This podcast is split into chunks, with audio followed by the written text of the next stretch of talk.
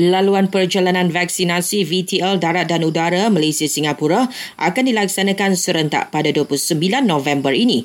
Namun, laluan darat hanya untuk pemegang pas jangka panjang yang merujuk kepada golongan pekerja. Di bawah VTL, pengembara yang lengkap vaksinasi COVID-19 tidak perlu menjalani kuarantin wajib. Anggota bomba yang terbabit dalam tugasan pengurusan bencana banjir diberi keutamaan untuk menerima dos penggalak vaksin COVID-19.